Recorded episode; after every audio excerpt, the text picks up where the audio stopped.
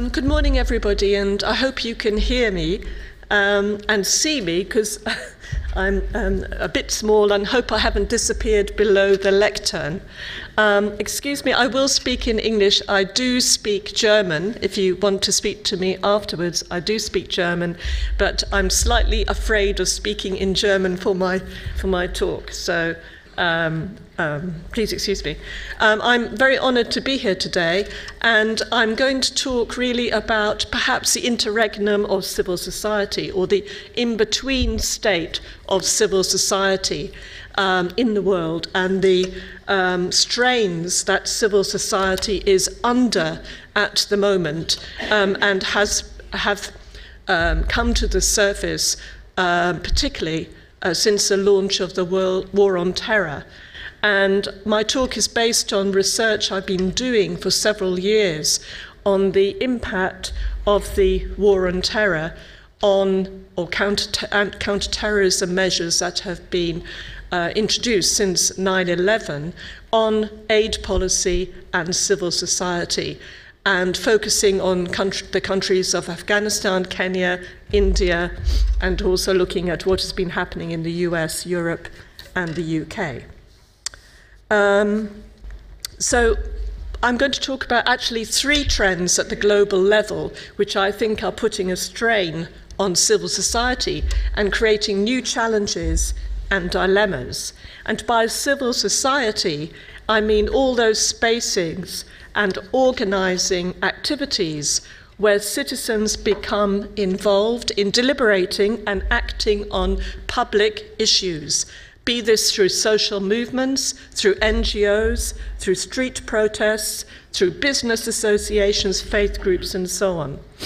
And the three trends I think that we need to think about today are first of all the global war on terror and its consequences for civil society, which is what I'm mainly going to talk about, but also the current global recession and I have to admit that I'm also, I also work a lot on China, so I'm going to talk about the implications very briefly about China uh, for civil society more generally. Um, and I'd say that these three trends actually all imply new forms of contestation between states and civil societies as they work together in, in a strange way to kind of promote a particular vision of civil society. And this is a vision that is amenable, on the one hand, to government manipulation and control, that celebrates civil society as actually a handmaiden to government, particularly in the field of service delivery and international development, and also security, but at the same time seeks to constrain emancipatory forms of civil society. Excuse me. So I'm mainly going to talk about um, the effects of the war on terror, but at the end I will come back to this issue about the recession and um, the rise of China. Um, I would like to say, actually, these are very interesting times that we live in. Just before I was leaving the UK to come here, our Prime Minister announced that he would be not adverse, not averse to using some of the aid budget for peacekeeping operations, for security and mobilization, demobilization, arguing that security was an important precondition for development. Another Conservative MP came onto the radio in the morning and said, well, security and development, international development, are inextricably linked. Um, this has huge relevance to what I'm going to talk about with regard regarding the war on terror.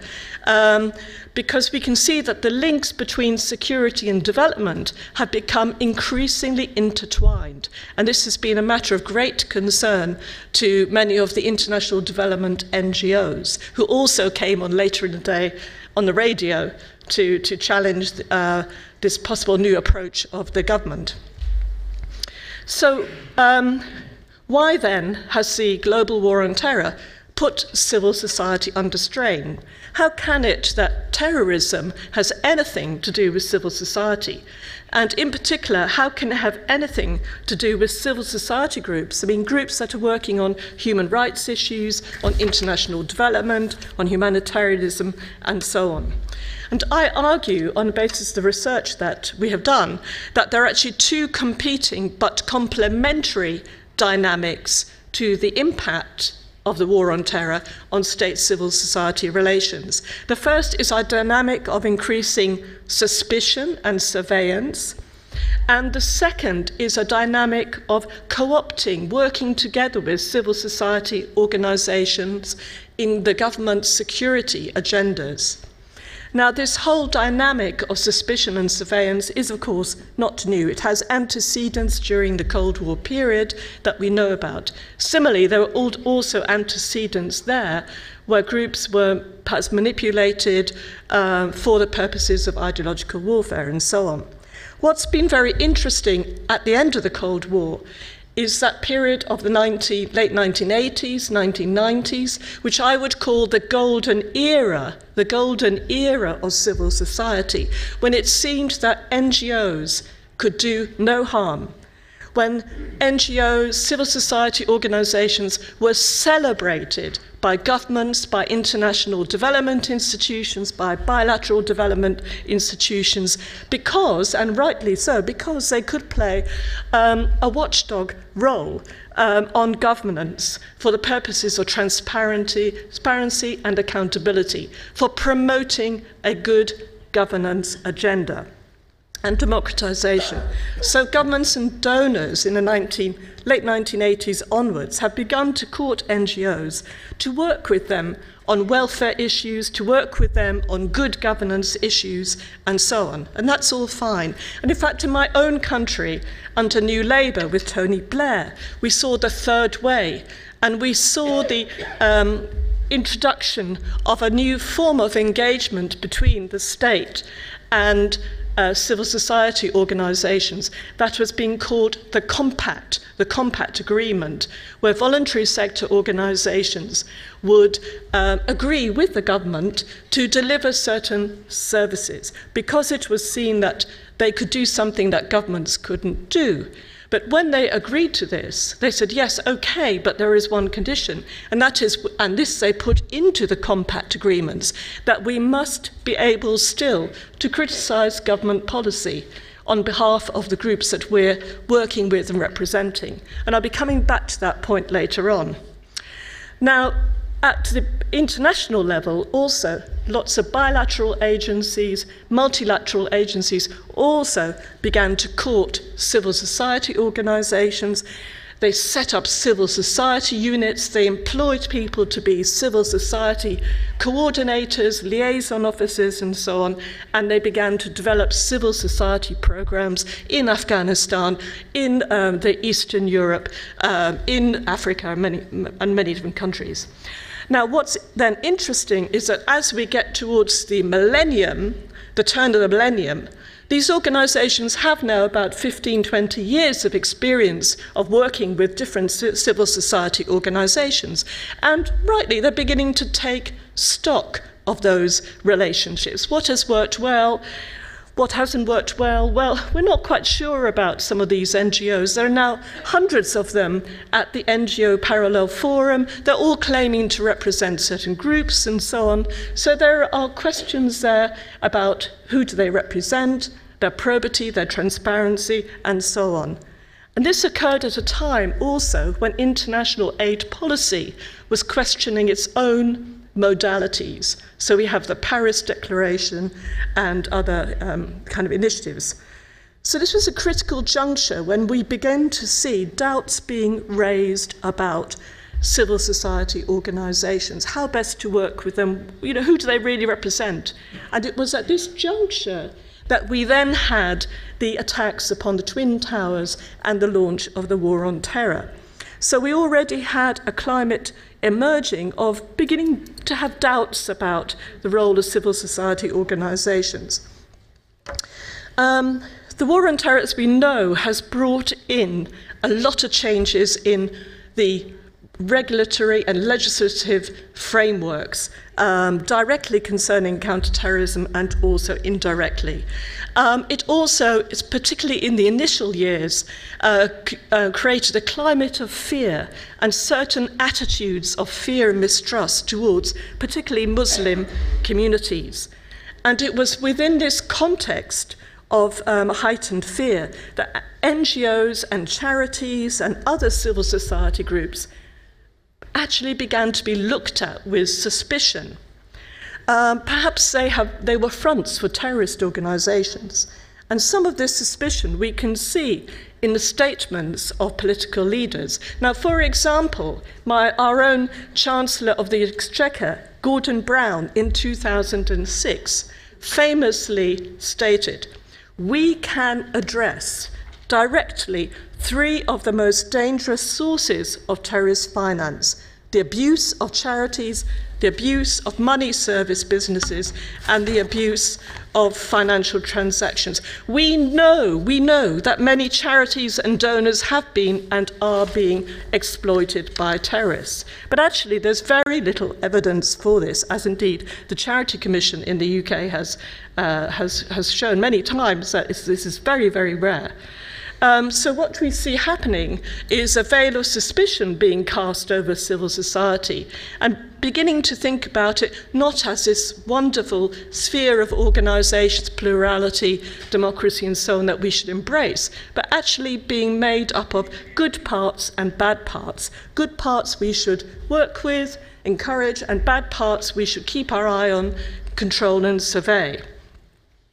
And this has led actually to certain groups being selectively targeted, one might say, for surveillance or so on, uh, or for uh, being concerned about.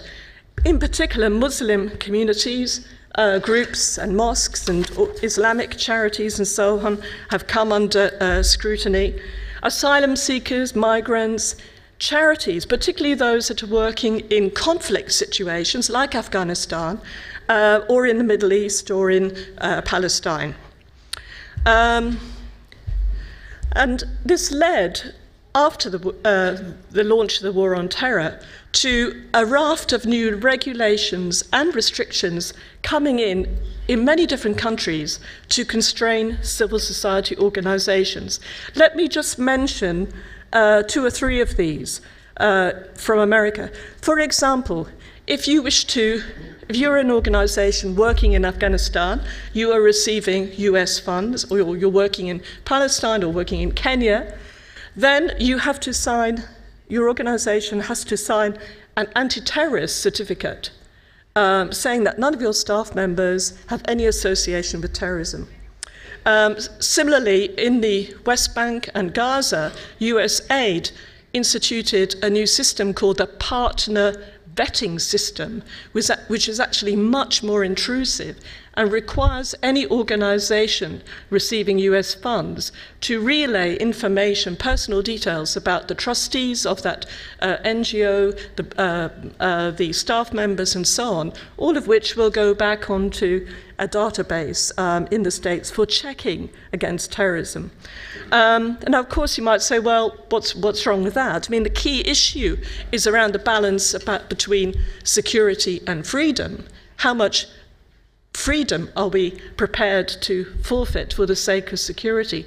But it also has very practical consequences for NGOs working in conflict situations in Afghanistan or in uh, uh, Iraq or wherever.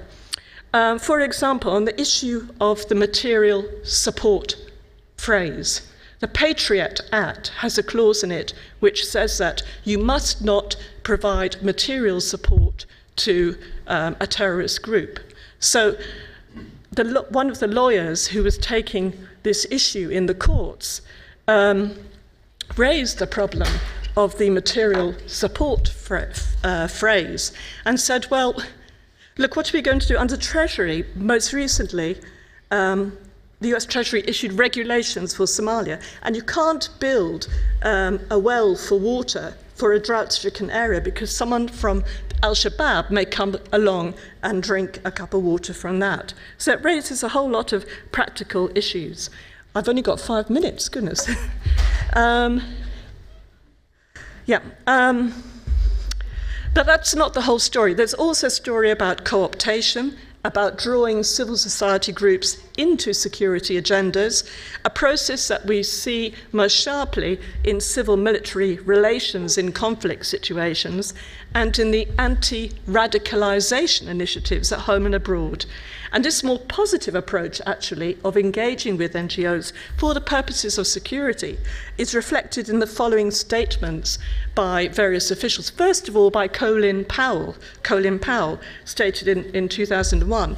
I want you to know that I'm serious about making sure we have the best relationship with NGOs who are such a force multiplier for us, such an important part of our combat team. So we see here this convergence of the military and the civil coming together, which, and as, you, as I mentioned at the start, uh, this is reflected very strongly today in the statement of our Prime Minister, who sees greater convergence of civil and military as very important.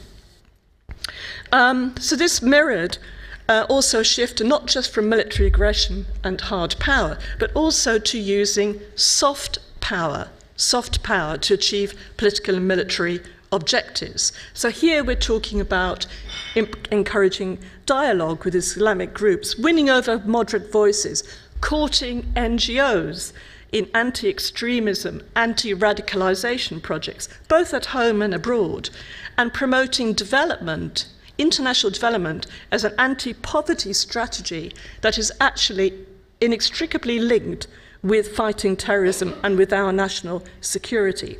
So we see the intensification of what one might call hearts and minds work, hearts and minds work in Somalia, in Kenya, in Afghanistan, in Iraq. Um, and we see then aid projects focusing on anti radicalization.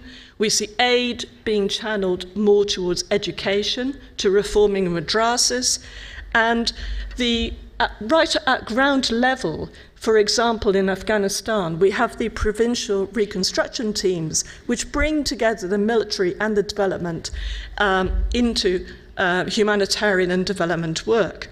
So the point is that civil society becomes strategically relevant, not just in terms of poverty reduction and good governance, but also in terms of achieving military objectives and ensuring our national security. This then poses many challenges for civil society, which, I, if, if, I go back to um, the idea of the interregnum, I think we're in an in between stage. Where, where, are, where is civil society going? None of this, uh, of course, sits very easily with some NGOs. It throws up real dilemmas. What, it, it creates feelings of distrust between the international NGO and local partners. Aha, so you think we're terrorists. They may be uncomfortable to sign these clauses. Um, should they work with the military or not? Some do, some don't. There are many different positions about this. And what are the consequences if they do? In yesterday's talk about Afghanistan, we know that for if you uh, international NGOs are very often perceived, and the partners they work with may be perceived as being on the side of the government or um, on the side of the military. Uh, and therefore, a, in, in, the eyes of the Taliban or the insurgents, a legitimate target uh, for attack. So international development NGOs worry about these issues. So the war on terror has strained civil society in many ways, and I think what is worrying that many of these new restrictions, regulations, laws that have come in since 2001 are still there. We've got very used to them, they've become part of normal life.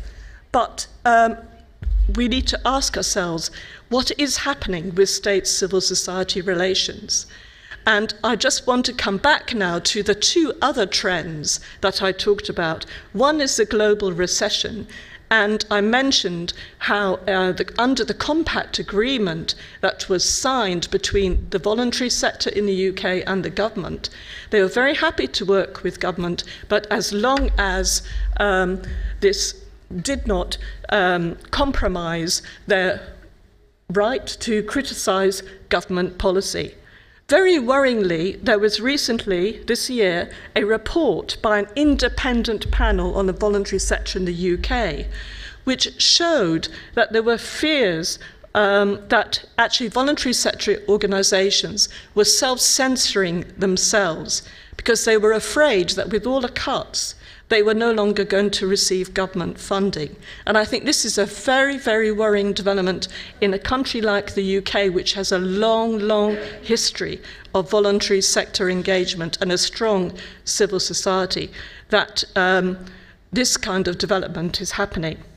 The other emerging strain, uh, and to finish, I would say relates to China because China has, like many countries, used the war on terror also to, to clamp down on secessionist movements in Xinjiang and Tibet and so on. Um, the Chinese Communist Party is not actually against civil society. In fact, it's been developing its own strategy for encouraging a particular vision of civil society. And this is one, of course, where yes, we'd like service delivery NGOs, but please don't criticize the party, the government. Uh, please don't claim rights or demand democracy. And why I think this is important is because China is becoming a more important donor in countries like Africa, but is also being seen as a model, as a, as a way of development that um, brings not only economic uh, growth, but also retains an authoritarian system of rule, where a particular vision of civil society, one which is about service delivery, but not about uh, participation, criticism, um, emancipation. So we are living, I would say, in a time now where there are competing imaginations of the shape, purpose, and desirability of civil society. Suspicion and surveillance trans traverse the terrain of civil society just as much as functionality and utility do as well. We've looked at some of these constraining influences, but of course, how this all turns out will depend on the responses of civil society groups, whether they acquiesce or whether they resist, whether they comply with these new uh, visions coming from government about relations with civil society, or whether they forge alternatives, and whether they privilege government funding over other types of funding that value perhaps solidarity. So these are interesting times we live in, maybe an interregnum, but they're also very worrying times for those who are concerned, like I am, about the spaces for citizen deliberation and action. Thank you very much.